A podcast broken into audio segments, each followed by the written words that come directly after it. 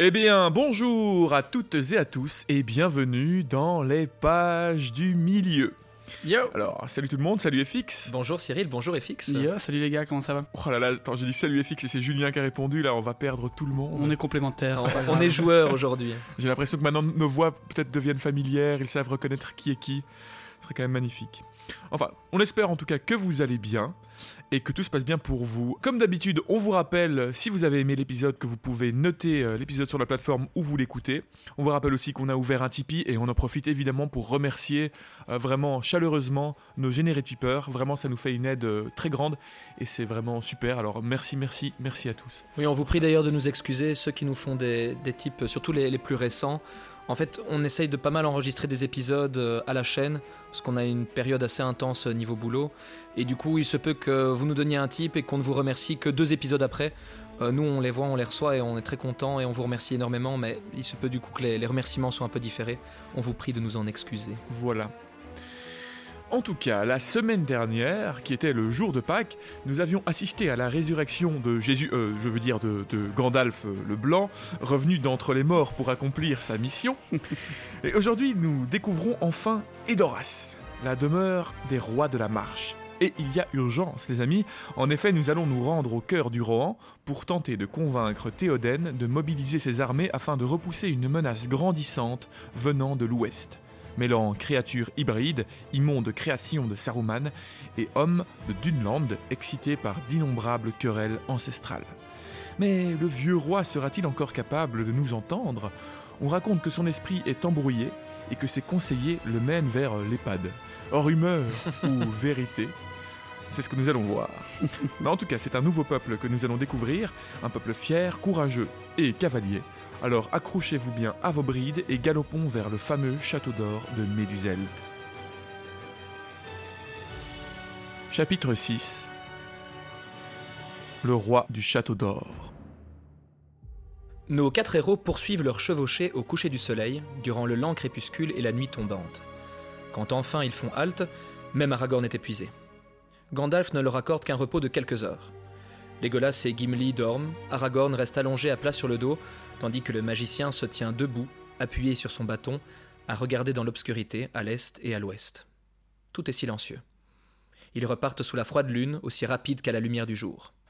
Les heures passent, et ils chevauchent toujours.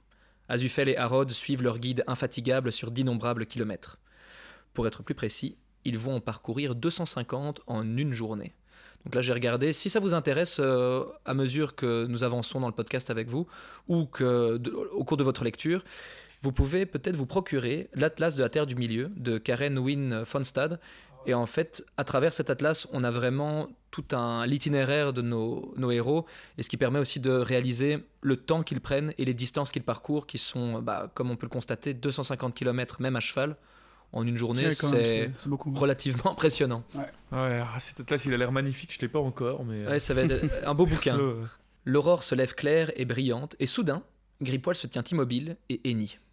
Gandalf pointe le doigt devant eux où se dressent les montagnes du sud, couronnées de blanc et striées de noir. Les herbages se déroulent jusqu'aux collines assemblées à leurs pieds et montent dans de nombreuses vallées qui se glissent jusqu'au cœur des grandes montagnes. Juste devant les voyageurs, le plus large de ces vallons s'ouvre telle une grande crevasse dans les collines. Loin, à l'intérieur, ils aperçoivent la masse d'une montagne avec une seule haute cime. À ses pieds coulait comme un fil d'argent un ruisseau. Légolas, que voient vos yeux d'elfe? Je vois une rivière blanche qui descend des neiges. Je vois une colline verte, un fossé, un puissant mur et une clôture épineuse. À l'intérieur s'élèvent les toits de maisons et au milieu, édifié sur une terrasse verte, se dresse haut un grand château d'hommes. Et il semble qu'il soit couvert d'or. Sa lumière brille loin sur les environs. Dorés aussi sont les montants de ses portes. Là se tiennent des hommes en mailles brillantes, mais tous les autres dorment encore dans les demeures. Ces demeures s'appellent Thédoras, et ce château d'or est Méduseld. C'est là que réside Théoden, fils de Tengel, roi de la marche du Rohan. Nous sommes arrivés avec le lever du jour, mais nous devons aller plus prudemment, car la guerre est ouverte. Ne tirez aucune arme, et ne prononcez pas de paroles hautaines jusqu'à ce que nous soyons arrivés devant Théoden. Le matin est brillant, et les oiseaux chantent à l'approche des voyageurs qui traversent la rivière aperçue par les Golas. La terre est verdoyante dans les prairies humides, et le long des rives herbeuses du cours d'eau croissent de nombreux saules. Les quatre compagnons se trouvent désormais sur une large piste sillonnée d'ornières menant vers les hautes terres. Au pied de la colline ceinte de murs, le chemin passe à l'ombre de nombreux tertres, hauts et verts. Sur leur face ouest, l'herbe est blanche comme de la neige qui vibrerait au gré du vent. Cela est dû aux petites fleurs qui y poussent. Ce sont des Simbelmunes, explique Gandalf. On les appelle souvenirs éternels en cette terre des hommes, car elles fleurissent en toute saison et croissent où reposent les hommes morts. Voyez, nous sommes arrivés au grand tombeau où dorment les aïeux de Théoden. En observant le nombre de tertres qui les entourent, ils en déduisent que le château est érigé depuis pas loin de 16 générations, ce qui correspond à peu près à 500 ans. Pour les Golas, ce n'est qu'un court moment, mais pour les cavaliers de la marche, cela paraît un temps si long que l'édification de cette demeure n'est qu'un souvenir de chanson, et les années antérieures se perdent dans la nuit des temps. Aragorn se met alors à chanter doucement dans une langue lente, inconnue de l'elfe et du nain, mais ils écoutent cependant, car il y a là une puissante harmonie. C'est la langue des Rohirrim, et elle ressemble à ce pays, en partie riche et ondulé, et ailleurs dur et sévère, comme les montagnes. En langage commun, cela donne à peu près ceci. Où sont maintenant le cheval et le cavalier? Où est le corps qui sonnait? Où sont le haume et le haubert et les brillants chevaux flottants? Où sont la main sur la corde de la harpe et le grand feu rougeoyant? Où sont le printemps et la moisson et le blé haut croissant? Ils ont passé comme la pluie sur la montagne, comme un vent dans les prairies. Les jours sont descendus à l'ouest dans l'ombre derrière les collines. Qui recueillera la fumée du bois mort brûlant? Ou verra les années fugitives de la mer revenant? Alors ceci, ce sont les vers d'un poète oublié du Rohan, qui rappelle Éorle le jeune. Alors Éorle, qui est-il, ce fameux Éorle? On va en entendre souvent parler dans les chapitres suivants. C'est une des figures les plus emblématiques du Rohan. Eh bien, Éorle, ce n'est ni plus ni moins que le premier roi du Rohan.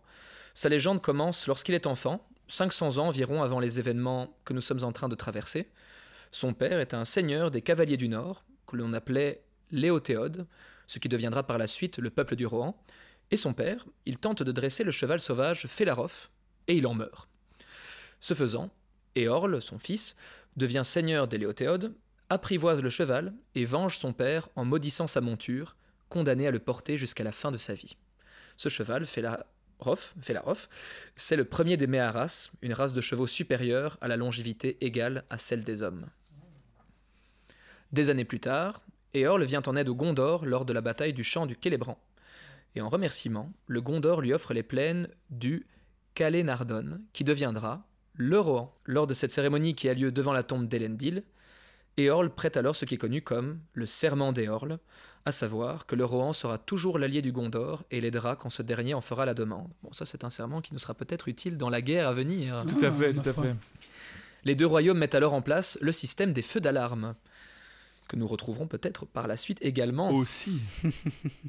Éorle meurt à l'âge de 60 ans au combat contre des Orientaux. Et d'ailleurs, euh, pour rajouter une petite précision par rapport à ce moment et à la chanson de d'Aragorn, parce que je vais, euh, après, euh, dans ma partie, je, viendrai plus en détail sur l'histoire du Rohan. Mais alors, là, je peux en profiter pour juste placer cela, c'est que le Rohan, donc la création de Tolkien, est évidemment extrêmement inspiré du peuple anglo-saxon, bien que même dans, lui-même dans un appendice euh, d'un des livres de l'histoire de la Terre du Milieu dit qu'il ne faut pas trop faire le lien entre les anglo-saxons et, euh, et, le Rohan. En même temps, euh, la plupart des historiens de Tolkien et, font le lien parce qu'il est évident. Et d'ailleurs, on peut le voir dans ce moment-là, c'est très, très visible. Parce que le moment que tu viens de compter, en fait, Legolas dit une phrase en apercevant euh, le château de Méduselde. Il dit cette phrase, il dit Sa lumière resplendit au loin sur les terres. Et en fait, en vieil anglais, ça se dit Lixt se leoma offer lenda fela. Et en fait, c'est un vers exact euh, du poème de Beowulf. je, le sentais venir, évidemment. c'est un vers, c'est d'ailleurs très exactement la traduction directe du vers 311 du poème euh, de Beowulf, au moment où Beowulf, en fait, aperçoit euh, Éoroth, la grande salle du roi Rodgar. Donc en fait, il a le Beowulf décrit de la même manière que les mm. Legolas décrit Méduselt euh, ce, magnifique palais. Donc c'est vraiment voilà, l'inspiration est, clairement euh, visible. Et alors, par rapport à la chanson de que tu viens de, lire, enfin en tout cas le poème plutôt qu'Aragorn interprète. En fait, ça c'est carrément euh, inspiré d'un autre poème en vieil anglais aussi, qui s'appelle The Wanderer. Donc c'est vraiment un, vrai poème qui existe anglo-saxon. Et voilà, donc on, on peut voilà, vraiment voir le lien précis entre les deux. D'ailleurs, la langue des Rohirrim est du vieil anglais, tout mhm. simplement. Ah, Donc, comme je le disais, euh, le décède à 60 ans au combat face à des impériaux. Et il est enterré. Des, orientaux. Des impériaux, oui. C'est parce qu'on parlait de Star Wars en off, donc c'est resté. Non, face à des orientaux. Et il est enterré avec son cheval Felarof. Et c'est son fils, Brego, qui fera bâtir le château d'or de Méduseld, auquel nous arrivons maintenant, et qui fera d'Edoras la capitale du Rohan. Alors, juste petite euh, anecdote, on l'appelait Éorle le Jeune car il fut roi jeune, vu que son père est mort lorsqu'il avait 16 ans, et aussi parce qu'il garda sa crinière blonde jusqu'à la fin de sa vie. Du coup, il avait toujours l'air euh, extrêmement jeune. Hmm. Et aussi, petite info, euh, le cri de guerre euh, Fourth Eorlingas, que l'on peut entendre dans la version originale des films ou dans le livre. Et non pas Fort Eorlingas. Exactement. Bah, ça a été traduit en, en français par Pour Eorlingas, parce que c'est ce qui s'en rapproche le plus. Mais ça se traduirait plus justement par En avant Rohirrim, car c'est ainsi qu'ils peuvent s'appeler entre eux Eorlingas, descendants d'Eorl c'est comme ça dans le livre, hein, plusieurs, plusieurs, plusieurs oui, reprises. C'est fort. Ouais, TH. Bah, euh, oui, mais en français aussi. En avant. Ah oui En avant. Ah, ah bah, ce sera dit plus tard. C'est la, traduction des films alors qui est. Euh, Possible. Même pour que tu vas garder le, lip sync des lèvres et que ça fasse plus. Euh. Mhm. Oui, à mon avis. Sur ces mots, les voyageurs dépassent les tertres silencieux, suivent le chemin en lacet qui grimpe les collines et finissent par arriver aux larges murs et aux portes balayées par le vent des Doras. Alors là, je me souvenais dans les, les appendices des films euh, le château d'Edoras, il a été construit sur une vraie euh, colline qui se trouve en Nouvelle-Zélande, qui s'appelle le, mont Sunday. C'est à 3 heures à l'ouest de Christchurch. Et je me souviens de cette information parce que déjà dans le livre, ils disent que c'est venteux.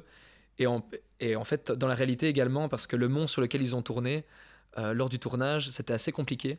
Parce qu'ils avaient des pointes de vent parfois qui allaient jusqu'à 120 km/h. pour la prise de son, pour la prise de son, c'était pas évident. Et ça se trouve à 611 mètres de haut, comme ça, ça donne euh, une idée. Bah, pour nous, Belges, c'est extrêmement haut. C'est presque aussi haut que le point le plus haut de la Belgique. Signal de Botrange, c'est quoi? C'est 840, je crois 850 Arrête, arrête de nous humilier comme ça. Je crois qu'on est à 750, le point le plus haut chez nous. Ah, encore moins.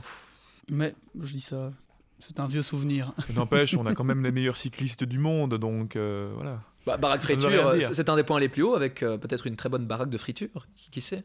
Quoi? Baraque Fréture. C'est le nom qu'on donne. Euh... Baraque Fréture, c'est le deuxième point le plus haut de Belgique. Ah. Et du coup, bah, c'est toujours le moyen mémotechnique quand t'es petit. Tu te dis, il y a peut-être une baraque de frites là-bas. C'est bien de préciser pour nos amis français. bon, ils connaissent certainement. oui. Là sont assis de nombreux hommes en mailles brillantes qui se dressent aussitôt pour leur barrer la route avec leurs lances. Dans leur langue, celle des Rohirrim, ils interpellent ces nouveaux venus. Halt, étrangers, ici inconnus, qui êtes-vous? Que faites-vous ici? Dans leurs yeux se lit un étonnement dénué de bienveillance, et ils jettent des regards sombres à Gandalf qui leur répond dans la même langue. Je comprends bien votre discours, peu d'étrangers en sont pourtant capables. Pourquoi donc, si vous désirez une réponse, ne parlez-vous pas en langage commun, comme il est d'usage dans l'Ouest? C'est la volonté de Théoden que nul ne franchisse ses portes, hormis ceux qui connaissent notre langue et sont nos amis, répliqua l'un des gardes. Ne sont les bienvenus en temps de guerre que ceux de chez nous et ceux qui viennent de Munburg au pays du Gondor. Qui êtes-vous ainsi bizarrement vêtu et montant des chevaux semblables aux nôtres? Voilà longtemps que nous montons la garde ici, et nous vous avons observé de loin. Jamais nous n'avons vu d'autres cavaliers aussi étranges, ni de cheval plus fier que l'un de ceux-ci qui vous porte. C'est l'un des Méharas, si nos yeux ne sont abusés par quelque sortilège. Ne seriez-vous pas un magicien d'ailleurs? Quelque espion de Saruman ou des fantasmes nés de ses artifices? Allez, parlez maintenant, faites vite Nous ne sommes pas des fantasmes, dit Aragorn, et vos yeux ne vous abusent point, car en fait, ce sont de vos propres chevaux que nous montons, comme vous le saviez bien, avant même de poser la question, je pense. Mais il est bien rare qu'un voleur revienne à l'écurie. Ce sont les chevaux prêtés par Éomer que nous ramenons, conformément à notre promesse. Éomer n'est-il donc pas revenu et ne vous a-t-il pas averti de notre venue? Le garde semble soudain très embarrassé. Euh, D'Éomer, je n'ai rien à dire.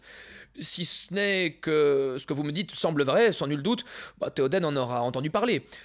Peut-être votre venue n'était-elle pas tout à fait inattendue. Il y a deux nuits, Grima, langue de serpent, est venu nous dire que par la volonté de Théoden, nul étranger ne devait franchir les portes. Langue de serpent ah, Il suffit. Ce n'est pas auprès de langue de serpent, mais du seigneur de la marche en personne que j'ai affaire. Je suis pressé. Dites au roi que Gandalf souhaite s'entretenir avec lui urgemment. Il est accompagné par Aragorn, fils d'Arathorn, Legolas du royaume sylvestre et Gimli, fils de Gloin. Le garde s'en va rapidement et revient au bout d'un moment. Théoden vous permet d'entrer. Les portes s'ouvrent alors. Les voyageurs entrent, marchant derrière leur guide. Ils suivent la large allée, pavé des pierres taillées qui serpentent jusqu'au sommet de la colline, sur laquelle se trouve, sur une haute plateforme, la demeure du roi. Ce faisant, il passe devant de nombreuses maisons de bois et de nombreuses portes sombres. Comme l'aurait dit Ghibli, c'est plus gai dans un cimetière. de nombreux gardes sont en poste sur l'escalier menant au château d'or. Leurs chevelures dorées en tresse sur leurs épaules, le soleil blasonné sur leurs boucliers verts, leurs longs corselets magnifiquement brunis, ils paraissent plus grands que des hommes mortels. Mais je voudrais euh, juste revenir par rapport à ça et à la phrase de Ghibli qu'il dit dans les, dans les films. Euh, mais en fait, tout cet aspect euh, un peu décrépit qui est vraiment mis en avant dans les films, un peu la déchéance du royaume de Gondor, elle n'est pas vraiment évoquée dans les du oui excusez-moi. Elle n'est pas vraiment évoquée dans les livres. D'ailleurs, vous allez voir les événements qui se passeront au gouffre de Helm. Après, il n'est jamais question qu'il ne soit pas assez ou qu'ils aient besoin de renfort. C'est vraiment, enfin un petit peu, mais c'est pas c'est pas vraiment le, centre de, de leurs préoccupations. Ils ont encore des guerriers fiers, valeureux. Euh, voilà, simplement il y a un problème avec le roi, on va le voir, mais c'est pas aussi marqué que ce qu'on peut voir dans les films, quoi. Oui, dans le film, ils ont vraiment voulu faire une intrigue là-dessus pour ficeler le deuxième film. Le troisième, c'est le Gondor. Le deuxième, ça doit être le rang. Et il faut que le, le rang soit en difficulté pour, euh, Mais de manière pour arriver à ce climax euh, où le gouffre de Helm est sauvé euh, par Gandalf. Sinon, il a fallu dramatiser un petit peu la situation pour, pour le film. Quoi. Mais de manière globale, j'ai l'impression que dans le film, ils ont voulu rendre les peuples hommes beaucoup moins impressionnants mm. et vivants que dans les livres pour ne pas devoir montrer trop, j'ai l'impression, parce que on, l'avait déjà évoqué, mais dans le film, on voit surtout Minas Tirith, on a l'impression qu'il y a que cela du Gondor, alors qu'en fait, le Gondor, il y a beaucoup d'autres villes, et un peu beaucoup plus grand et large. Et, euh, et même le Gondor, on a l'impression qu'il est enfin, enfin que c'est vraiment décrépitude, tout est un peu en décrépitude en fin la de fin d'une époque, alors, qu'en vrai, ils sont. Euh, Normalement, c'est la fin des elfes, effectivement, mais c'est le début de l'âge des hommes, euh, ce qui s'en suivra. En tout cas, ils sont pas dans la position la plus puissante, ils ont quand même été bien, bien oui, auparavant mais on l'aura aussi dans, dans, dans, le, dans, le, livre 3, cette arrivée de tous les, tous les autres seigneurs. On voit qu'il y a quand même pas mal de villes. Alors à chaque fois, il y a cette réflexion mince, on attendait plus d'hommes, mais euh, il y a quand même beaucoup, beaucoup d'hommes qui, qui viennent. Euh, il y, a, il y, a, des vivres, on va le voir ici plus tard aussi. Il y a, il y a beaucoup de vivres qui ont mhm. été récupérés au gouffre de Helm. Il y a beaucoup d'hommes. Euh, et il y a d'autres seigneurs aussi. Il y a d'autres seigneurs dont on Il n'y a pas que Théoden. Ouais. Ouais, Parce que c'est vrai que dans le film, on voit que Théoden qui contrôle son armée, mais en fait, il y a des. En fait, le, système du. La féodalité est, beaucoup plus euh, proche de la réalité, en fait, avec tous ces vassaux qui sont un peu dispersés, qui rejoignent. Donc il y, a euh, vraiment des villes, différents villages qui ont leur seigneur, leur armée. Théodred euh, avait son armée à lui, lui aussi. Théodred, donc son fils. Mais oui, du coup, oui, dans les films, cette nécessité de d'amenuiser un peu les forces pour que ça ait l'air plus peut-être de les montrer dans une situation désespérée hein. mais en fait quand vous l'avez dit dans, on, en a déjà parlé de ça mais je pense que le fait que Tolkien ne voulait pas en faire quelque chose de d'action hein, des livres d'action euh, bah ici les, comme on le voit les, les, batailles ne sont pas vraiment la priorité quand on, passe assez vite dessus mhm. et donc bah, le fait que euh, le, le euh, n'est pas en n'est pas en énorme comment dire, position de faiblesse n'a pas trop d'incidence parce qu'en fait là juste bah, on, voit le roi qui se déplace puis ils font une bataille et puis, voilà quoi. Alors que dans les films la bataille a beaucoup plus d'importance. Tu as besoin d'une une, résolution climactique donc tu as besoin de, de, certains personnages qui devraient arriver au dernier moment et de... après voilà. il y a un petit peu de cela euh, on verra dans Gouffre de Helm euh, la, semaine, la, semaine prochaine mais, euh, mais Ouais, c'est vrai que c'est pas aussi marqué. On passe différemment euh, sur toutes ces histoires et donc on a moins besoin de ce, côté dramatique parce que ça ne reste, mm. ça ne reste jamais qu'un ou deux chapitres du livre en final et, pas, et pas toute la fin d'un film. Quoi. Mm. Mais effectivement, comme tu le dis, ils sont, euh, ils n'ont pas l'air d'être euh, si loin de leur prime comme ils sont décrits. Non, non. Et surtout qu'effectivement, un peu à la manière de certains personnages tels Boromir ou Aragorn, ce qui arrive à plusieurs moments, on les décrit quand même presque comme des surhommes. Il y a, quelque chose qui émane d'eux, de, de, hein. de, puissant, de, de magique ou d'illustre en tout cas on sent qu'ils viennent euh, d'ancêtres assez euh, nobles. Et je, vais revenir juste une dernière fois sur un truc, mais c'est comme par exemple quand on parle des, rangers de euh, des rangers du sud, c'est-à-dire toute la, compagnie de Faramir. j'avais c'est vrai que je, je m'en étais pas rendu compte, mais on les a, en cherchant un peu sur le net, on les compare très fort aux rangers du nord, et c'est-à-dire à la compagnie grise et d'Aragorn, qui mhm. sont Numénoriens par essence et qui sont, qui sont bénis d'une longue vie. Mm. Et donc, quand on a fait le parallèle, j'ai fait, ben oui, c'est vrai, en fait, les rangers du sud, de l'Itilienne, je crois qu'on les appelle, euh, sont en fait probablement aussi, euh, comme Faramir et Boromir, une prestance et potentiellement aussi vivent plus longtemps que juste un condorien euh, classique ou quoi. Enfin, il y en a peut-être qui ont encore aussi des, des descendances comme, comme les, les Dunedains du Nord au final. Quoi. Donc, il y a tous ces petits détails-là que, que j'aime bien percevoir en, en- avec, en, en faisant un peu de recherche. En tout cas, pour vous auditeurs, retenez bien que voilà, les ro- le roman qu'on rencontre maintenant dans le, dans, le, dans le livre est beaucoup plus impressionnant et beaucoup plus euh, voilà, en, en pleine forme.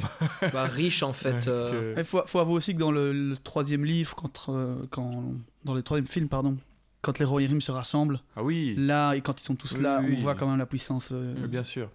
Leur guide fait demi-tour et redescend vivement la route pour les laisser auprès d'un garde de plus haut rang. Je suis l'huissier de Théoden, je m'appelle Hama. Vous ne pouvez voir le roi ainsi armé, Gandalf Maison Grise. Sans scier, Legolas remet alors entre ses mains son poignard à manche d'argent, son carquois et son arc. Mais pour Aragorn, c'est un peu plus difficile. Je ne souhaite pas me séparer d'Anduril et encore moins la confier aux mains d'un autre. Tout en lui barrant le chemin, Hama ne se laisse pas démonter.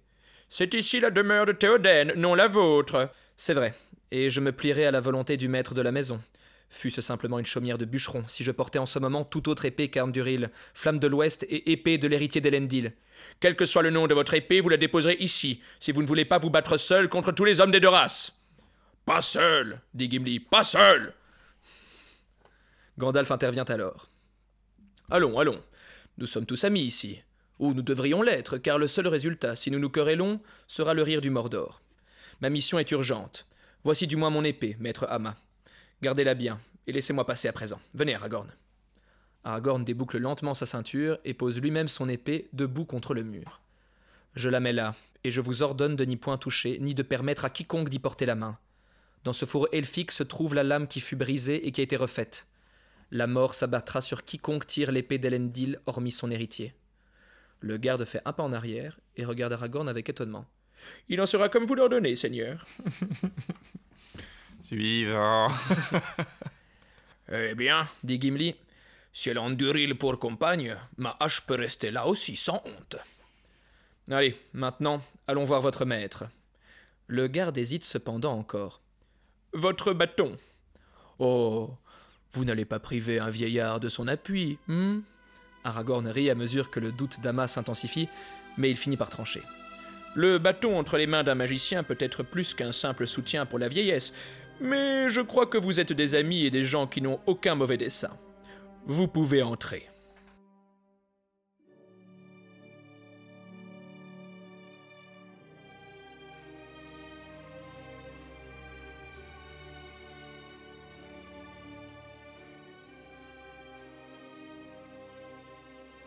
Les gardes font alors pivoter les portes en soulevant de lourdes barres. Les voyageurs rentrent. La salle semble sombre et chaude, longue et large. D'imposants piliers soutiennent son haut plafond. De ça et là, de brillants rayons de soleil tombent, tels des colonnes de lumière, de hautes fenêtres nichées sous de profonds avant-toits. Le sol est dallé de pierres, différents tons. Des runes aux multiples branches ainsi que d'étranges emblèmes s'entrelacent aux pieds des voyageurs. Les piliers sont richement sculptés, rehaussés d'un or mat et de couleurs. De nombreuses tapisseries ornent les murs et sur leur vaste canevas s'alignent des figures de légendes anciennes, tantôt pâlies par des années, tantôt gorgées de pénombre. Mais l'un des personnages est éclairé de soleil, un jeune homme sur un cheval blanc. Aragorn fait remarquer qu'il s'agit d'Éorl le jeune, descendant du Nord et qui chevaucha à la bataille du champ de la Célébrante. Mais dis-moi, Cyril, c'est qui Éorl Raconte-moi l'histoire du Rohan. Eh bien voilà, peut-être qu'on va en profiter maintenant qu'on est rentré dans ce magnifique château d'or, Méduseld. hein. donc on peut l'imaginer quand même un château euh, vra- vraiment doré, quoi, euh, recouvert d'or et de couleurs. Euh, voilà, un aspect beaucoup plus royal, beaucoup plus magnifique que ce qu'on peut avoir comme représentation dans les, dans les films qui semblent un peu décrépits. Et euh, on va s'intéresser donc à, l'histoire du Rohan. Histoire pas si longue finalement, surtout lorsqu'on la compare à l'histoire de peuplades elfes, comme j'ai déjà expliqué euh, dans, la FAQ, euh, plus particulièrement l'histoire de Gondoline qui s'étend sur des, des milliers d'années, des centaines des centaines d'années. Ici, on est plus sur une histoire d'à peu près 500 ans. Mais, comme tu l'as dit un peu plus tôt, Julien, c'est vrai que pour des hommes, c'est autre chose, ça paraît beaucoup plus long, malgré que Legolas euh, trouve ça un peu ridicule. Mais bon. voilà, alors, pour, pour euh, s'intéresser à l'histoire du Rohan, il faut s'intéresser à l'histoire et, les- et- et aux traditions des, éo- des éotéodes. Éotéodes, un peu difficile à dire, mais qui est un ancien peuple de la terre du milieu. Les Éotéodes, c'est-à-dire le peuple du cheval, qui n'était qu'un petit peuple établi dans le Val d'Anduin, donc en fait un peu plus au nord, euh, l'Anduin qui, qui, coupe euh, la partie, en fait qui, qui fait la jonction entre bah, les montagnes de brume, là où il y a la Moria, et la forêt noire. Donc c'est là, c'est, le, fleuve sur lequel ils sont passés plutôt avec la compagnie hein, sur, les, bateaux. Donc à, cet endroit-là, dans ce val-là, vivaient donc les Éotéodes. Et en fait, ce peuple euh, était issu d'un fragment des hommes du Nord. Alors les hommes du Nord, en deux mots, euh, ce, sont ce sont des descendants des tout premiers hommes de la Terre du Milieu qui s'étaient déplacés vers l'ouest, vers le Belériand quand il existait encore déjà. Et en fait, au deuxième âge, quand le Belériand est mort, eh ben, ils vivent encore dans le nord du pays et ils vont aider euh, le Gondor à plusieurs reprises lors de batailles, et en fait plus particulièrement en 1856, le roi Narmassil II de Gondor constitua et prit le commandement d'une puissante armée qu'il conduisit vers le nord dans les plaines du sud de la forêt noire à la rencontre d'un ennemi. Et en fait ces ennemis à l'époque c'était les redoutables chariotiers, comme est dit dans la nouvelle traduction, mais dans l'ancienne traduction ce sont les gens du chariot, ce sont simplement des orientaux. Et en fait les orientaux étaient à ce moment-là... Euh, engagé, si on veut, par, euh, par Sauron, et il demandait de, vraiment déranger le Gondor, de l'attaquer euh, régulièrement, mais il n'avait fait que quelques petites embuscades par-ci et là, jusqu'en 1856, où ils vont faire une énorme attaque dans le Rovagnon, donc au niveau de la forêt noire, et ils vont réussir à percer euh, le Gondor, les Riador, et à rentrer sur les territoires. Et en fait, donc là, le roi Narmassil II va envoyer son armée, va se faire aider par les hommes du Nord, et ils vont en fait perdre la bataille. Euh, donc l'armée gondorienne va quasiment être décimée et complètement exterminée par les gens du chariot.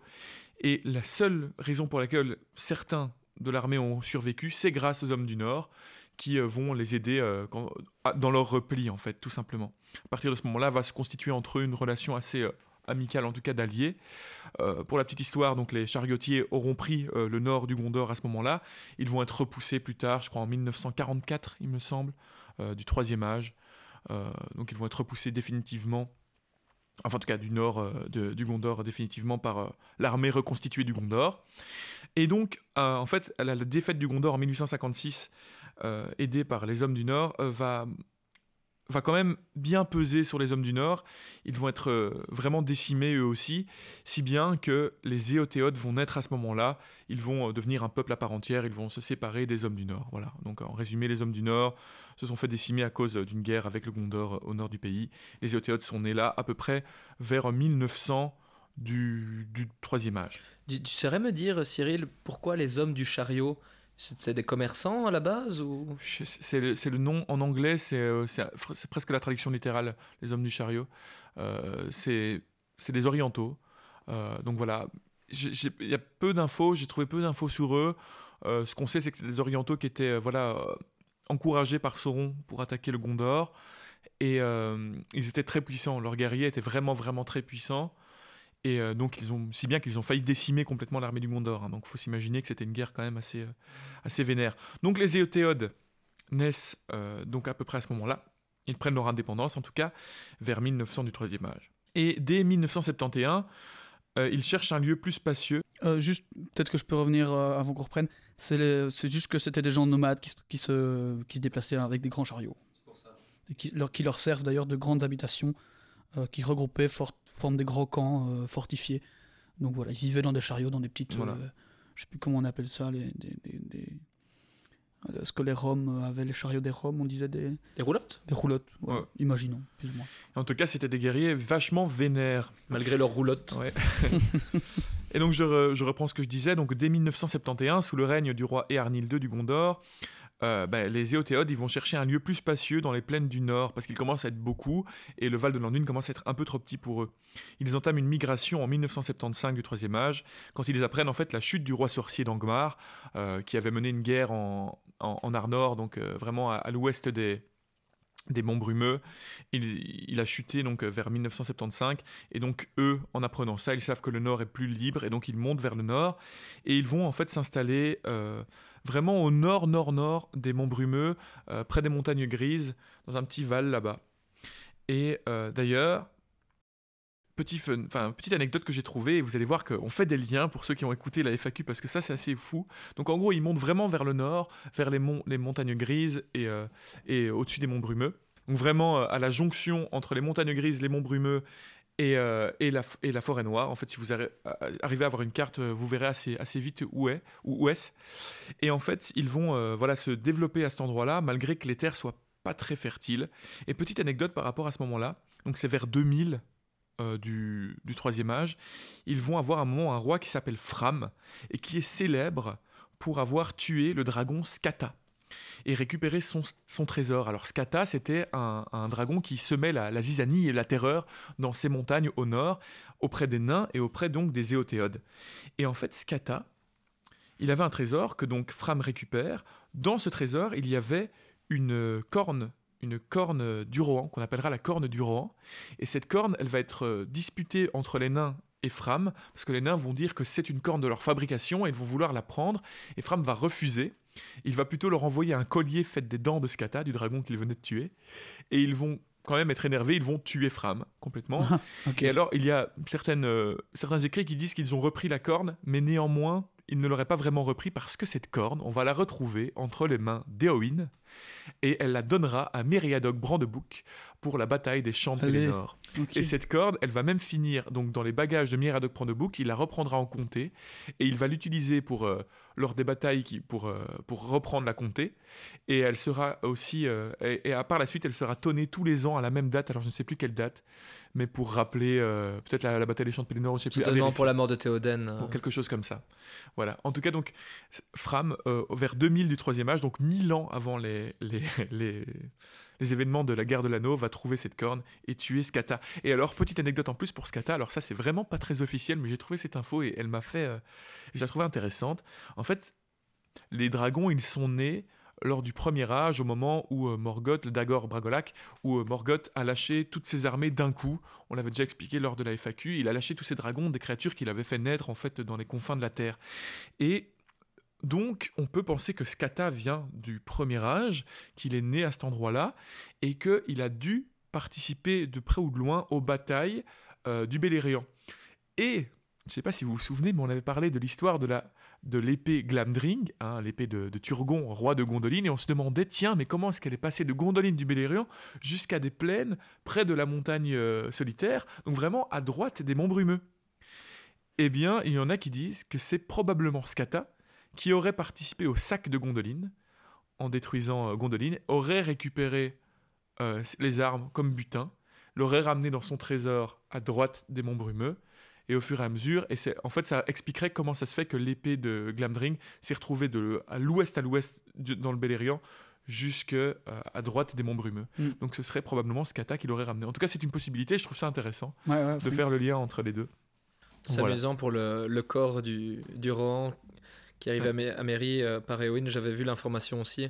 Et je voulais la garder pour plus tard. Je trouvais ça. Ah ben voilà. Je, je voulais attendre le moment euh, vers la fin du 3 où on allait s'échanger des cadeaux. Eh et- ben, euh, et tu tu m'as devancé du coup. Mais je trouvais ça aussi, quand j'ai vu l'information, je trouvais ça assez incroyable de se dire qu'un corps légendaire comme ça se retrouvait ouais. dans le, le sac de mairie donné par Éowyn et que ça se retrouverait peut-être dans un petit coffre ou dans le musée de la comté. hein. Ouais, ouais. C'est Mais donc, un, long trajet pour un objet. euh. Et est-ce qu'on sait où il est maintenant, ce corps, 6000 ans après?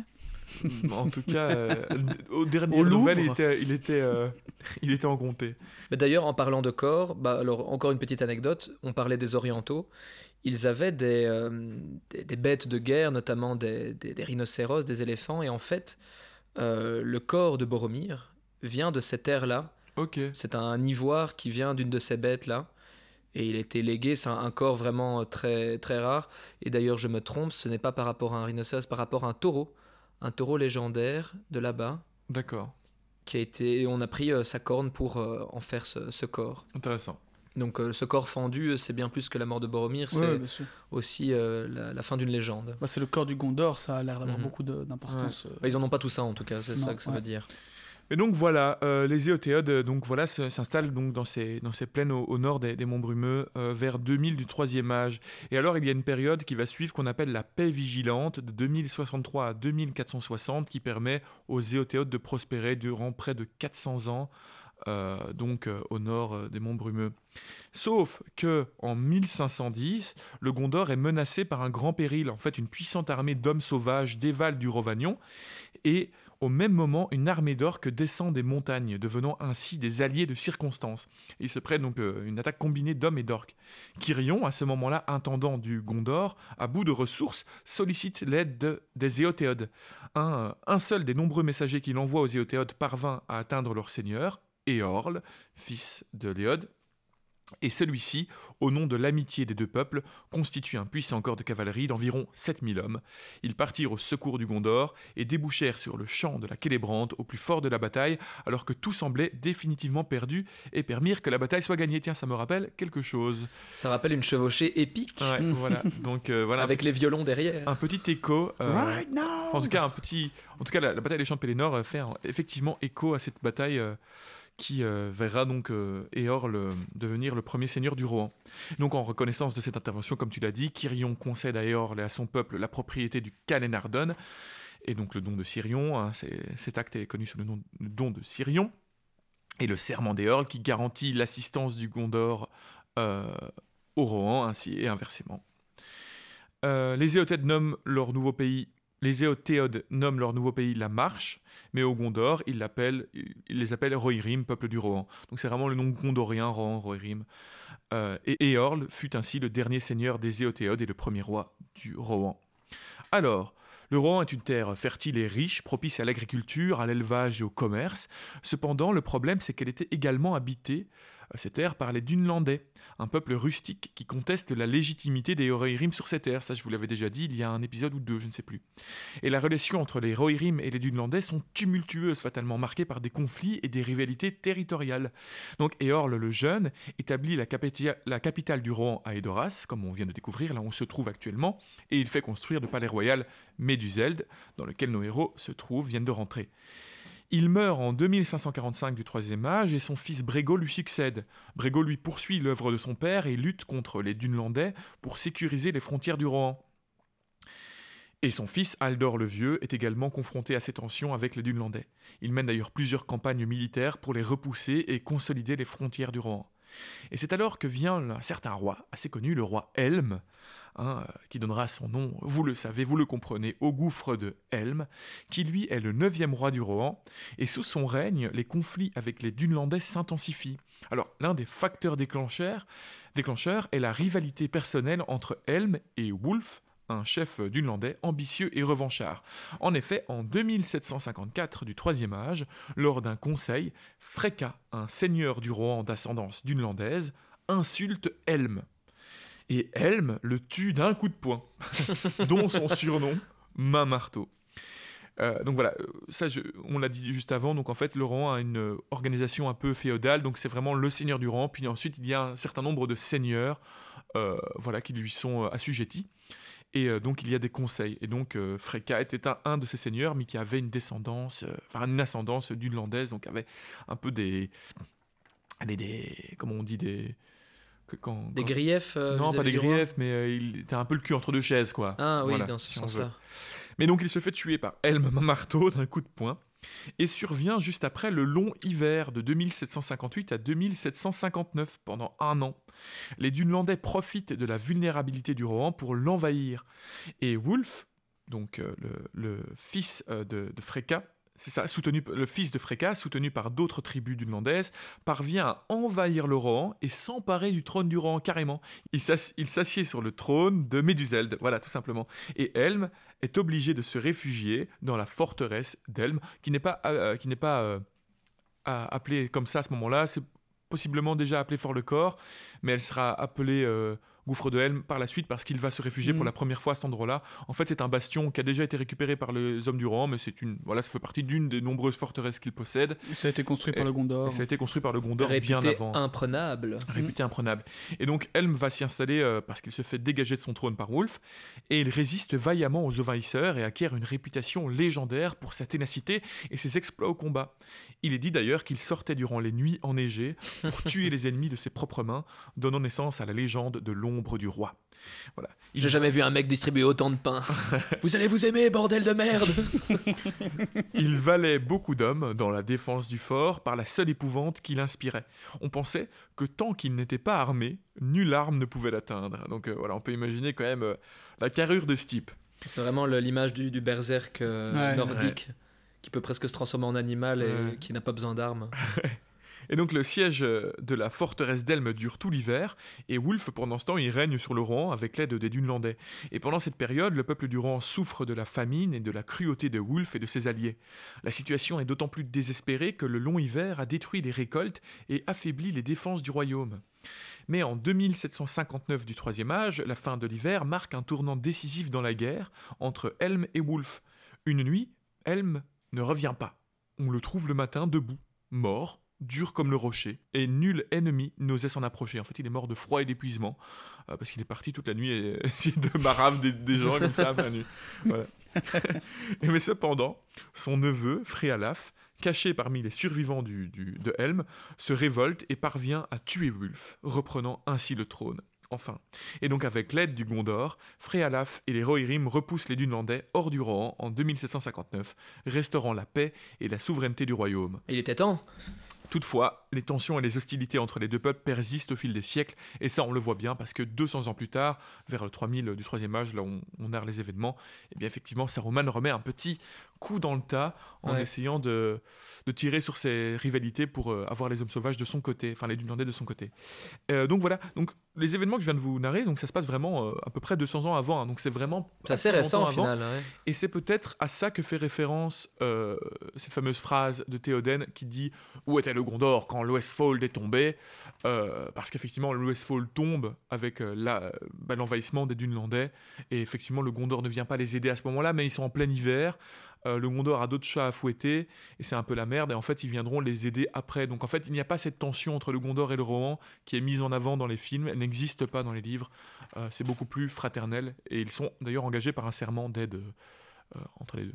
Je pense d'ailleurs que cette phrase, dans le film en tout cas, fait référence à des événements beaucoup plus proches qui sont liés. Oui, oui. Dans les films, ça fait référence au fait que leur pays passer, vient en de se faire détruire par D'accord. Saruman. Ouais, ouais, ouais. Ok. Donc c'est une espèce d'invention. euh, D'accord. euh, Enfin, en tout cas, une, une exagération de, de- de- des événements du, euh, qui se passent à ce moment-là, quoi.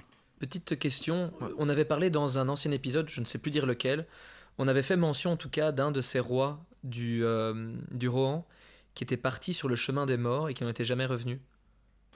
Non. Ou alors c'est moi qui avais déjà vu cette information, en tout cas en regardant justement la, la lignée des rois du oui. Alors Il y a un de ces rois justement, Oui, je pense que c'était le fils de Brégo, je crois, Oui, tout à fait. qui Euh, a alors, été je- pas- cherché. Je ne l'ai pas mis dans, dans l'histoire, mais effectivement. Oh, c'est anecdotique, hein. C'est vraiment une anecdote. Oui, effectivement, il y a euh, un des. Un des un Dans des les fils d'un premiers des rois du été, euh, qu'on n'a jamais revu. qui s'est aventuré, qui avait Tout entendu parler de cette légende du chemin nom. des morts, qui s'y était aventuré euh, en dépit des, des avertissements de, de ses proches.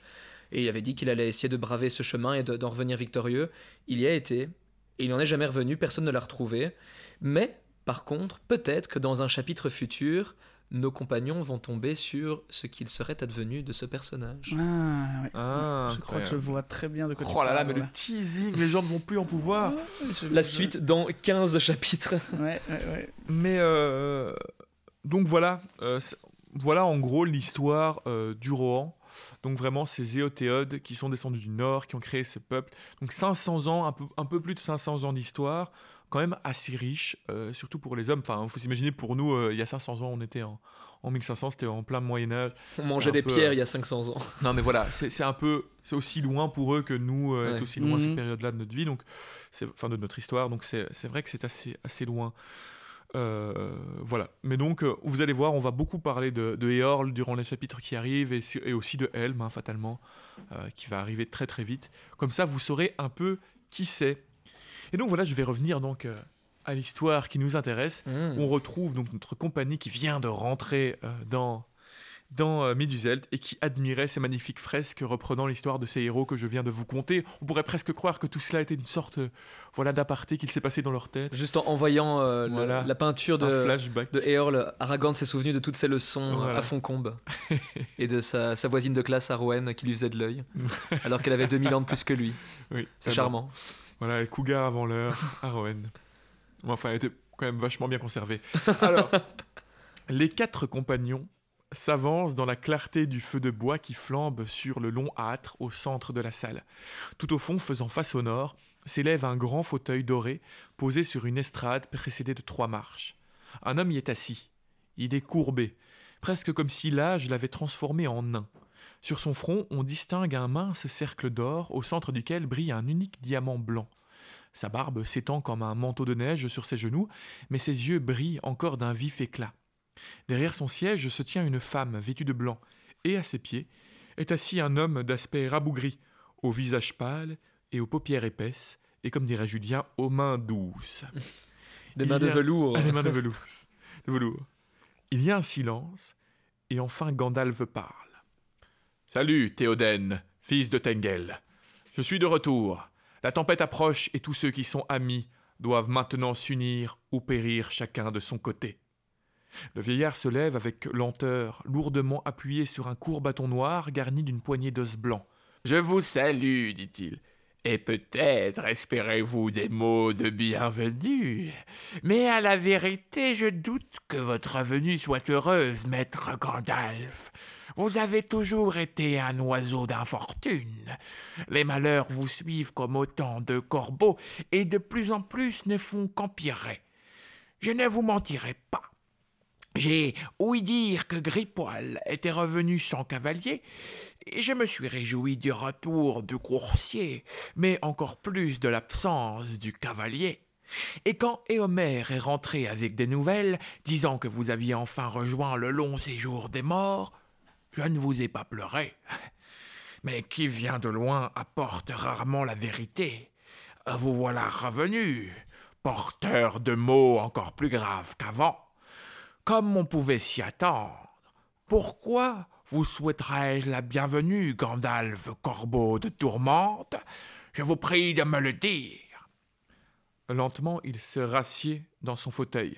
Vos paroles sont justes, sire, dit l'homme au teint livide assis sur les marches de l'estrade. Il ne s'est pas passé cinq jours depuis la terrible nouvelle de la mort de votre fils, Théodred. En Éomer, on ne peut avoir foi. Il resterait peu d'hommes pour garder vos murs si la direction du pays lui avait été confiée. Et du Gondor, nous apprenons à l'instant que le seigneur sombre se meut dans l'Est. C'est en pareille heure que ce vagabond choisit de se représenter à nous. Pourquoi devrions-nous en effet vous souhaiter la bienvenue, maître corbeau de tourmente? Je vous nomme Lath Spell. Mauvaise nouvelle. Et les mauvaises nouvelles font les mauvais hôtes, dit-on. Il eut un rire sinistre, levant un moment ses lourdes paupières pour observer les étrangers avec des yeux sombres. Gandalf se défend calmement. Tous les porteurs de mauvaises nouvelles ne sont pas de la même eau. Il y en a de ceux qui viennent seulement apporter de l'aide quand le besoin s'en fait sentir. Mais Grima réplique. Quelle aide avez-vous jamais apportée, corbeau de tourmente? Et quelle aide apporterez-vous maintenant? C'est notre aide plutôt que vous cherchiez la dernière fois que vous êtes venu ici. Il rappelle cette dernière fois où Théoden avait permis à Gandalf de prendre le cheval qui lui plairait, et ce dernier avait eu, d'après Grima, l'insolence de choisir Gripoil, ce qui, soi-disant, avait fort affligé Théoden. J'ai bien peur que ce ne soit de nouveau la même chose cette fois-ci. Vous demanderez de l'aide plutôt que d'en offrir. Amenez-vous des hommes? Apporterez-vous des chevaux, des lames, des lances? Voilà ce que j'appelle de l'aide. Voilà ce dont nous avons présentement besoin. Mais qui sont ces gens qui vous suivent comme des chiens? Trois cheminots en loques grises, et vous-même, le plus déguenillé des quatre. La courtoisie de votre maison est quelque peu diminuée depuis un certain temps, Théoden, fils de Tengel, dit Gandalf. Le messager qui garde vos murs n'a-t-il pas fait connaître les noms de mes compagnons? Il est rare qu'un seigneur du rang ait reçu trois semblables hôtes. Ils ont laissé les armes à votre porte, dont la valeur dépasse celle de mains hommes mortels, même les plus puissants. Leur vêtement est gris, car ce sont les elfes qui les en ont pourvus. Ainsi, ils ont marché dans l'ombre de graves périls avant de se retrouver dans votre salle. Il est donc vrai que vous êtes complice de la sorcière du bois doré, comme Éomer l'a rapporté dit Langue de Serpent. Cela n'a rien d'étonnant. Des toiles trompeuses ont toujours été tissées à Duim-Morden. Gandalf se met à chantonner. À Duim-Morden, en Lot-Lorraine, peu d'hommes jamais se promènent, peu d'entre eux ont vu la lumière qui brille là-bas, longue et claire. Galadriel, Galadriel, l'eau de ta source est blanche et belle, blanche est l'étoile dans ta main, la feuille pure et l'arbre saint. Pays que l'Orienne on nomme plus beau que le songe des hommes. Soudain, il rejette sa cape défraîchie, se redresse et parle d'une voix claire et dure. Un sage ne parle que de ce qu'il sait. Grima, fils de Galmlod. Tu n'es plus qu'un serpent sans cervelle. Tais-toi donc et garde ta langue fourchue derrière tes dents. Je n'ai pas passé par le feu et la mort pour échanger des mots retors avec un laquais jusqu'au craquement de la foudre. Il lève son bâton. Il y a un roulement de tonnerre. La salle est soudain plongée dans l'obscurité totale. Le feu est réduit à l'état de braise. Seul Gandalf est visible, blanc et haut. Ne vous ai-je pas conseillé, sire, d'interdire son bâton? Ce sceau de Hama nous a trahis Il y a un éclair, puis le silence se fait. Langue de serpent tombe face contre terre. Maintenant, Théoden, allez-vous m'écouter dit Gandalf. Requérez-vous de l'aide Il élève son bâton et le pointe vers une fenêtre haute. À cet endroit, les ténèbres se dissipent et l'on peut voir à travers l'ouverture un carré de ciel éclatant. Gandalf insiste, tout n'est pas sombre, il faut que Théoden reprenne courage car il ne retrouvera pas meilleure aide. Voilà trop longtemps qu'il est assis dans l'ombre, livré aux récits frelatés et aux incitations sournoises. Il faut qu'il se lève et qu'il sorte pour contempler cette terre.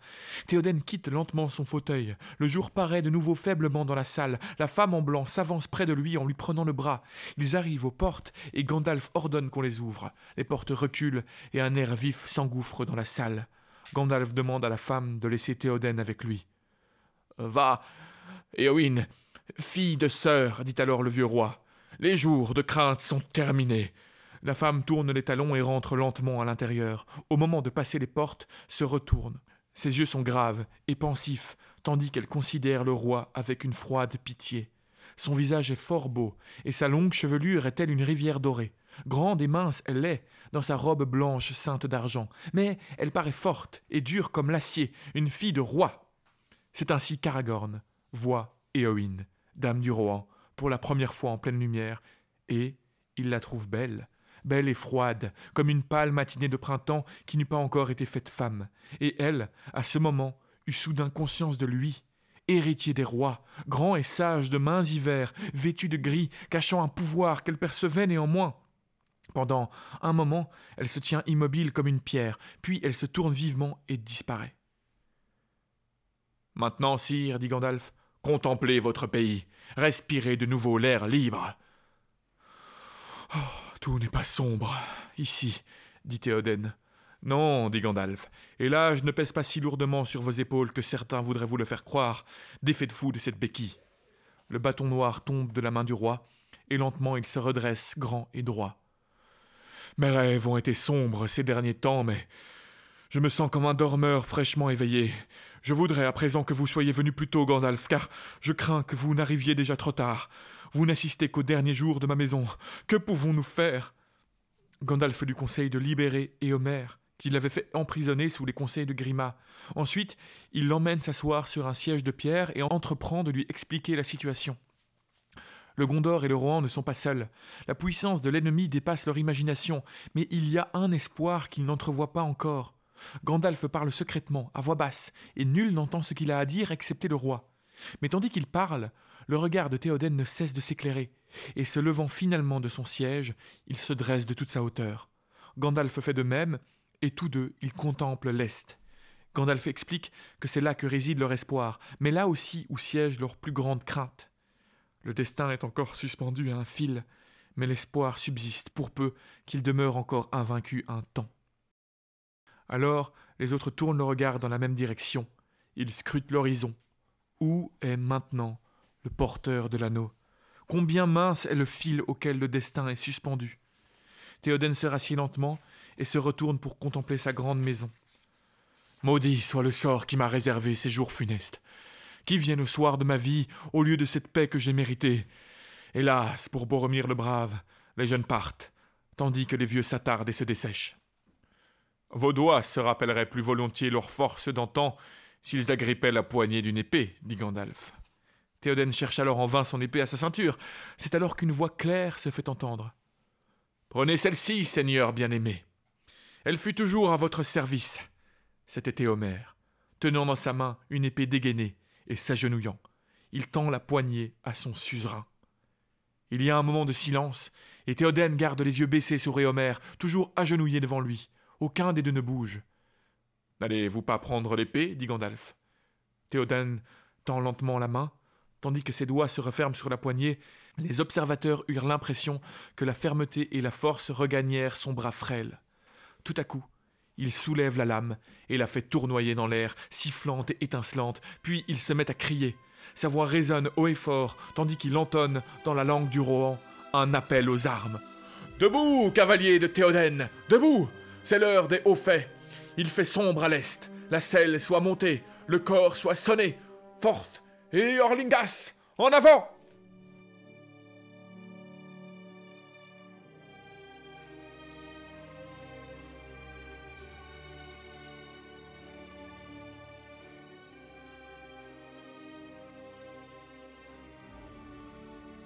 Stylé. Stylé. Le moment n'est pas fini, mais rien que là, on peut déjà dire que c'était très classe. C'est stylé. Ça, c'est sûr. Tu nous mettras les, les violons hein, dans, en post-production, Cyril. Euh, ouais, incroyable. Mais alors, je vais juste revenir euh, deux secondes euh, là-dessus. C'est ce moment où Gandalf parle à Théoden et lui parle en secret. On ne sait pas ce qu'il se dit. Et euh, bon, visiblement, il lui explique un peu l'histoire de la communauté.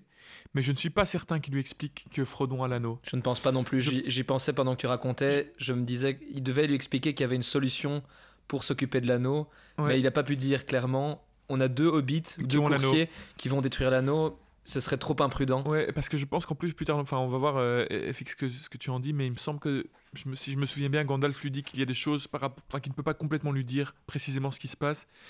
Donc je crois pas qu'il lui dit, je pense qu'il lui dit qu'il y a un espoir Qui se passe à l'est. euh, d'aller détruire Sauron en secret, mais il Mm. ne sait pas exactement Ouais. Oui, surtout que pour le moment, Grima n'est pas encore euh, parti. pas Bah parti, oui, euh, non, mais il lui dit, il lui dit vraiment. Le sort de Grima n'est pas, n'est pas certain en fait. Mais Donc, euh, toute, toute cette di- discussion est vraiment faite en secret. Personne autour, aucun des seigneurs de Théoden n'entend ce qui se dit. Mm, mm, mm. Même pas Aragorn et Legolas. Bah, Justement, tout- toute la réussite de cette mission euh, se base euh, en grande partie sur le secret, donc il ne pourrait pas le révéler. euh, À part la communauté, personne n'est censé le savoir. Et Elrond, évidemment, et les gens du conseil.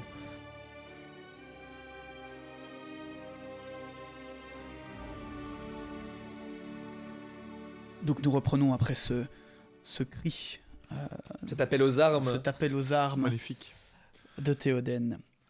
Les gardes montent l'escalier pensant avoir été demandés. Et lorsqu'ils voient leur maître, ils sortent leurs épées et les déposent à ses pieds. Donnez-nous vos ordres, crie-t-il. Où es-tu, Théoden Hall crie Éomer. Jamais plus les gens d'Edoras ne diront que Gandalf n'apporte que le malheur. Le roi ordonne à Hama d'aller chercher son épée, que Grima garde, et d'ailleurs qu'il l'amène également.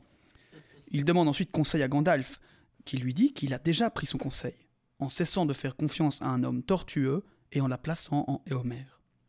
Mais dorénavant, il faut envoyer tout homme capable de se battre et dans un premier temps détruire la menace de Saruman.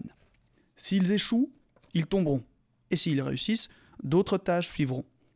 Que les femmes, les enfants et les vieillards partent se réfugier dans les montagnes. Théoden accepte le conseil et prépare ses troupes. Mais maintenant, il est temps d'accueillir ses invités comme l'hôte de ce château le ferait. Mais Aragorn n'en a que faire. Il faut que les troupes partent dès maintenant, et lui et sa maigre compagnie les accompagneront. Gandalf et Éomer corroborent les dires du ranger, et le magicien propose à Théoden d'envoyer ses sujets à la place forte de Dunarrow, dans les collines.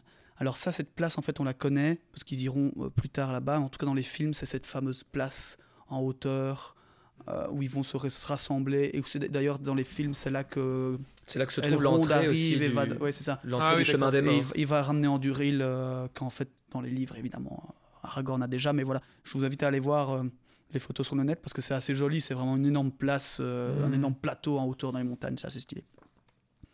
Non, Gandalf, dit le roi, il n'en sera pas ainsi. Je partirai moi-même en guerre pour tomber sur le front du combat, si cela doit être. Je dormirai mieux ainsi. Alors même la défaite de Rohan restera glorieuse dans les champs, dit Aragorn. Le seigneur de la marche va partir en guerre. En avant, Erlingas Gandalf s'inquiète néanmoins de qui pourrait diriger le royaume pendant l'absence du roi, et ce dernier y réfléchira avant de partir. Derrière lui, l'air craintif entre deux autres hommes, venait Grima, la langue de serpent. Sa figure était très blanche, ses yeux clignaient dans le soleil. Ama mit genou en terre et présenta à Théoden une longue épée dans un fourreau à l'agrafe d'or et incrustée de gemmes vertes. Voici, Seigneur, Erugrim, votre ancienne lame. Grima l'a gardée enfermée dans son coffre, et il cria en mensonge. C'est selon lui Théoden lui-même qui lui en avait ordonné la charge. Et il vous la redemande à présent, dit Théoden. Cela vous déplaît-il? Non, assurément, Seigneur, dit Langue de Serpent. Je me soucie de vous et des vôtres du mieux que je le peux. Mais ne vous fatiguez pas, ou ne présumez pas trop de votre force. Laissez à d'autres le soin de disposer de ces hôtes importuns. Votre repas va être servi. Ne voulez-vous pas aller le prendre? Théoden va bel et bien prendre son repas et ses invités à ses côtés. Il lance alors l'appel pour que tous les héros des environs soient appelés au combat.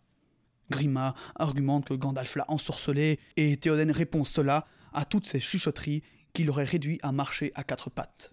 Il l'envoie alors nettoyer la rouille de son épée. Miséricorde, Seigneur gémit Langue de Serpent se traînant sur le sol. Ayez pitié de quelqu'un qui s'est usé à votre service. Ne me renvoyez pas de votre côté.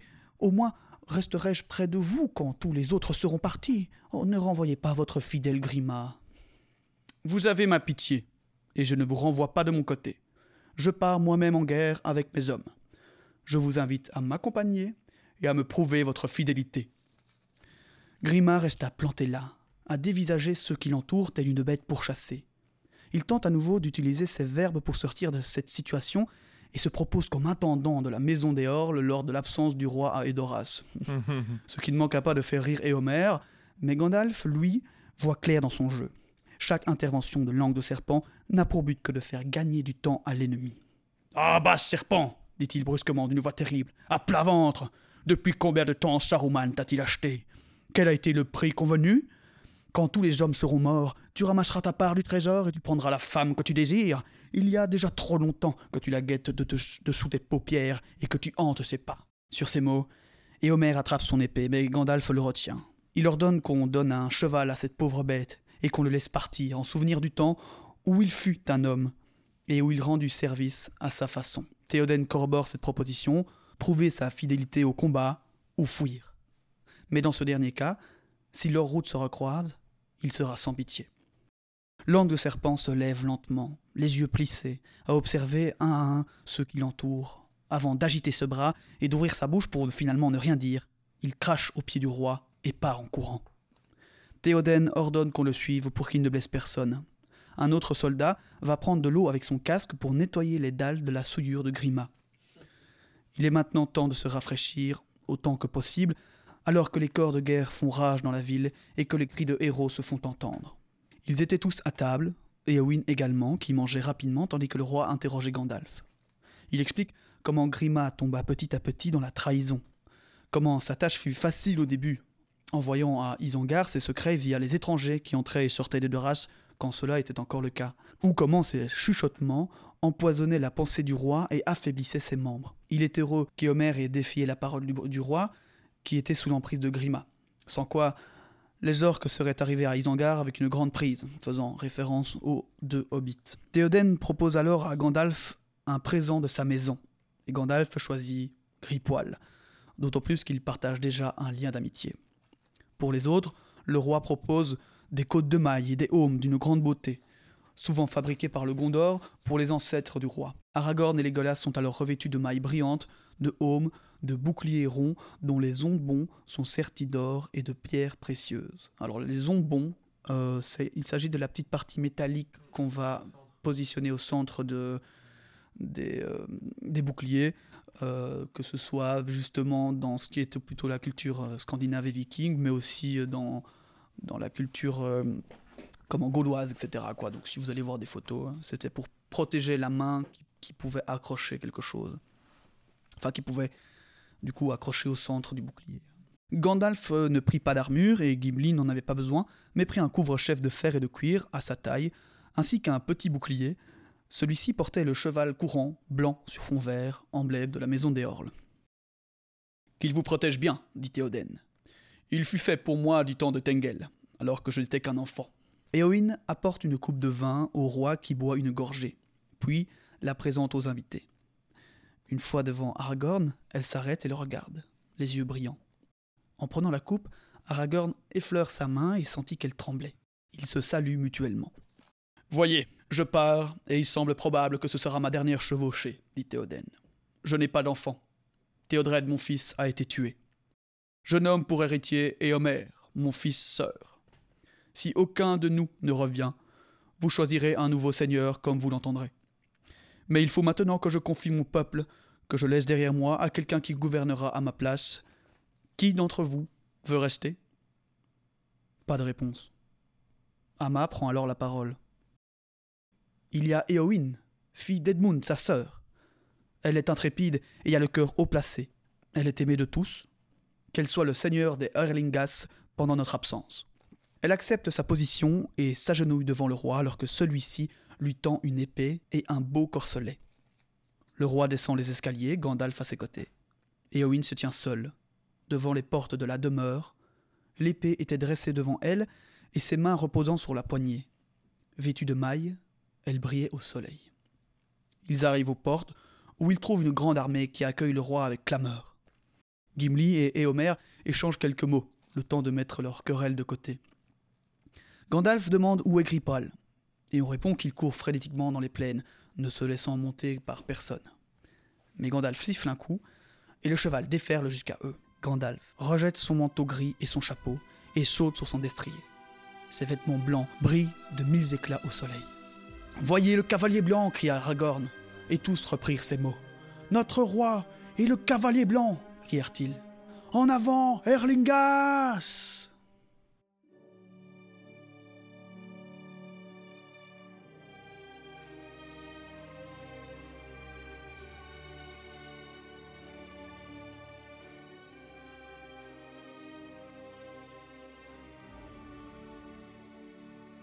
Et voilà Fin de ce chapitre, le roi du château d'or. Et ils vont, ils vont, ils vont où? Alors en fait, ils vont à Lizerne actuellement. Ou à Lisen. Mais ils vont pas encore au gouffre de Helm. Mais tout bientôt, tout bientôt. Ouais. Oh, c'est une station de ski à mi-chemin. Ils vont faire quelques pistes. Mais en fait, là, ils partent en guerre. Ils ne partent pas se réfugier au, au gouffre de Helm, ils partent en guerre pour aller Oui, ren- oui. à la rencontre des troupes Et de ils vont s'arrêter au gouffre de Helm, mais ils Voilà, vont être obligés d'y ça. combattre. Mais ce n'est- le but Oui, n'était pas de, de battre au gouffre de Helm, en fait. Mais pour ceux qui n'ont vu que les films, là, vous pouvez déjà vous dire, mais il y a un problème, je comprends pas, parce que dans les films, Homer, il est pas là, et Gandalf va le chercher, Mhm. alors que là, il est là. Eh ben ouais, ben voilà, comme on l'a dit tout à l'heure, il y a vraiment cette création scénaristique et euh, de tension qui est faite dans les films avec le, le retour des Homer sur la fin. Vous allez voir que c'est pas complètement pas absent fait, des- ouais. des- des- du livre, mais c'est pas tout à pas fait ça non mais plus. c'est pas tout à fait En ça. fait, ils ont dû remettre une partie de, enfin, sur une partie de l'histoire, un visage connu Voilà. des spectateurs. Parce Bah, Il fallait aussi justifier le fait que Gandalf il n'allait pas arriver avec des cavaliers qu'on ne connaissait ni d'Ève ni d'Adam. Il fallait qu'on ait cette figure, effectivement, ce Ouais. visage qu'on connaît. Et on savait que Homer avait été banni plus tôt, etc. Ouais, parce que vous allez voir qu'il va arriver, mais avec un certain seigneur, Erkenbrand, euh, de, de son nom. Ouais, et d'ailleurs, il y a aussi euh, d'autres parties du livre euh, qui, enfin, qui sont attribuées normalement à d'autres personnages, qui ont été attribués notamment à Aragorn. Le fait que c'est lui qui voit les troupes à- au loin, on le verra dans, dans le prochain Oui, épisode. oui, oui. Mais euh, il voit, il voit l'ennemi. Oui, et puis il n'y a pas tout ce Alors truc que ça, de c'est un- d'Aragorn c'est- qui tombe dans la gorge, Oui, c'est ça, euh, c'est ça, voilà. qui va paraître mourir, a- ça n'existe Bah, pas. le ça. peuple du Rang qui va totalement se réfugier. euh, En fait, il y en a une part. Le peuple du Rang va rester à Edoras. et C'est Oui, oui, eux qui c'est va devoir ça. les protéger. C'est Éowyn qui les Ils ne migrent pas tous vers le gouffre de Helm où ils se font attaquer par des wargs en chemin, pas du tout. Et c'est pas du tout que Éowyn euh, doit ramener, euh, enfin, doit accompagner le peuple du Rohan dans les grottes pour, euh, pour, euh, pour protéger les grands-mères et les enfants. Non, vraiment, Éowyn, elle devient la seigneur des Orlingas Ouais, pendant ouais, l'absence. ouais, Mais il y a quand même quelque chose moi, qui me choque à la lecture de ce chapitre. Enfin, par rapport au film et l'image que j'en avais, je suis quand même. Ça me fait bizarre qu'on n'ait même pas donné la parole à Éowyn dans ce chapitre-ci. Euh, ouais. Bah, On, on l'a on l'a décrit, on dit ce qu'elle fait. Elle elle a des actions avec des personnages, mais ouais.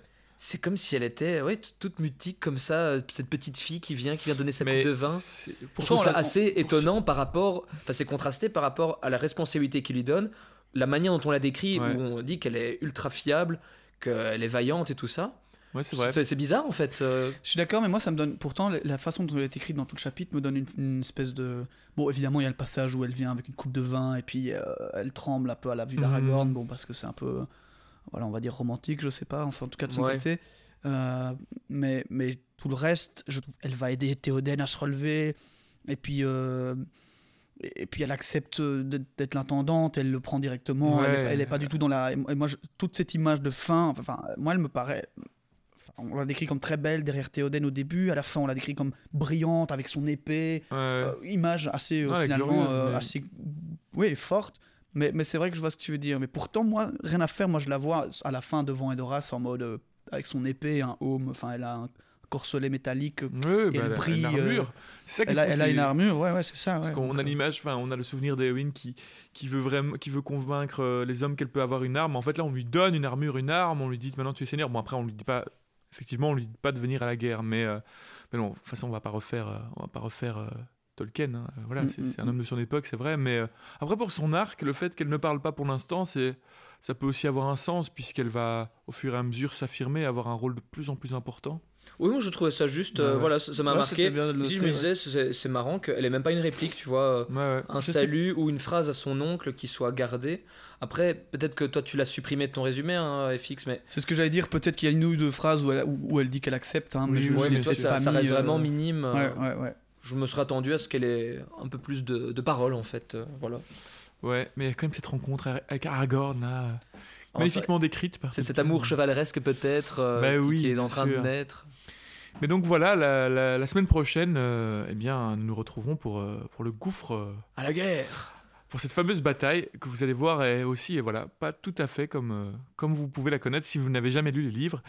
Et euh, on va découvrir des nouveaux seigneurs, parce que voilà, il faut savoir, pour que vous ayez voilà, une idée très claire de ce qui se passe pour l'instant, plus précise en résumé, c'est que vraiment, le est envahi par à peu près le nord-ouest. Euh, Saruman a déjà pris une bonne partie des territoires. Vous allez voir, on va découvrir des nouveaux seigneurs. Erkenbrand, je l'ai déjà évoqué, qui euh, vont être un peu portés disparus parce qu'ils sont partis à la défense de ces frontières-là. Mais ils vont- ils vont se faire un peu massacrer par les, par les Isangardiens. Et euh, ils vont donc se retrouver repliés dans ce gouffre de Helm pour une bataille pour le moins épique et importante. Euh, Déjà, en fait, dans l'histoire, ça me paraît tôt, mais c'est déjà là. C'est Ouais, déjà ouais, là. ouais, ça va très vite. Beaucoup hein. moins d'hésitation. euh, Mais ça va plus vite aussi quand on fait pas des allers-retours sans cesse Oui, avec. Merry et Pipin ou Frodon et Sam comme clair. dans le film. ouais, ouais. Là, on Oui, peut vraiment puis- laisser dérouler et effectivement ça va vite. Et pour par rapport à, à- à ces, à tous ces militaires un peu parsemés un peu partout, qui euh, pensent toujours que Théoden est un vieillard euh, Ouais. rabougri. euh, et d'ailleurs, on, on le verra plus tard, mais c'est. euh, disons que les capitaines ou les soldats se sont en fait un peu remis sur euh, Éomer comme figure. bah oui, bien euh, sûr. Qui va devenir le roi après qui va- d'ailleurs. Qui hein. va d'ailleurs, euh, en, en effet. Mais du coup, pour le moment, les gens ont plutôt tendance à, à demander euh, une audience avec Éomer plutôt qu'espérer pouvoir en avoir une avec le roi. Mais ça, on verra semaine prochaine. En tout cas, voilà, j'espère que vous aurez apprécié cet épisode, que vous avez passé un bon moment. On moi aura- j'ai passé un très bon moment. On aura beaucoup appris, en tout cas, euh, sur, euh, sur ce peuple. Euh, Il y en a qui attendaient depuis longtemps de découvrir enfin ce peuple chevaleresque et cavalier. Le pays des C'est chevaux. donc chose faite. Euh, retenez bien Eorl et Helm et Théoden et vous pourrez vous la péter en soirée. Et, euh, et, donc, on se retrouve la semaine prochaine. N'hésitez toujours pas à noter notre épisode. Encore un grand merci à tous nos tipeurs. Et, et puis, bah voilà, je n'ai pas grand chose d'autre à dire. Euh, Suivez-nous sur les réseaux, envoyez-nous des messages, envoyez-nous des messages, des questions, hein, vous le faites euh, souvent. La plupart du temps, on vous répond directement par message. Parfois, il y a certaines questions, on se dit, tiens, c'est intéressant de les mettre dans, l'émission euh, et d'en discuter voilà, à haute voix entre nous. Donc n'hésitez vraiment pas si vous voulez qu'on aborde certains sujets, voilà, qu'on nous entendre en débattre ou nous questionner sur des choses que vous avez envie de nous entendre parler dessus. Envoyez-nous ça par email, Instagram ou Facebook. Et voilà, je vous souhaite une excellente journée, Une bonne soirée aussi. ou euh, une bonne matinée. Bonne peut-être. matinée pour demain matin. Et une très belle semaine. Parfait ça. À la semaine prochaine. À bientôt. Ciao, ciao.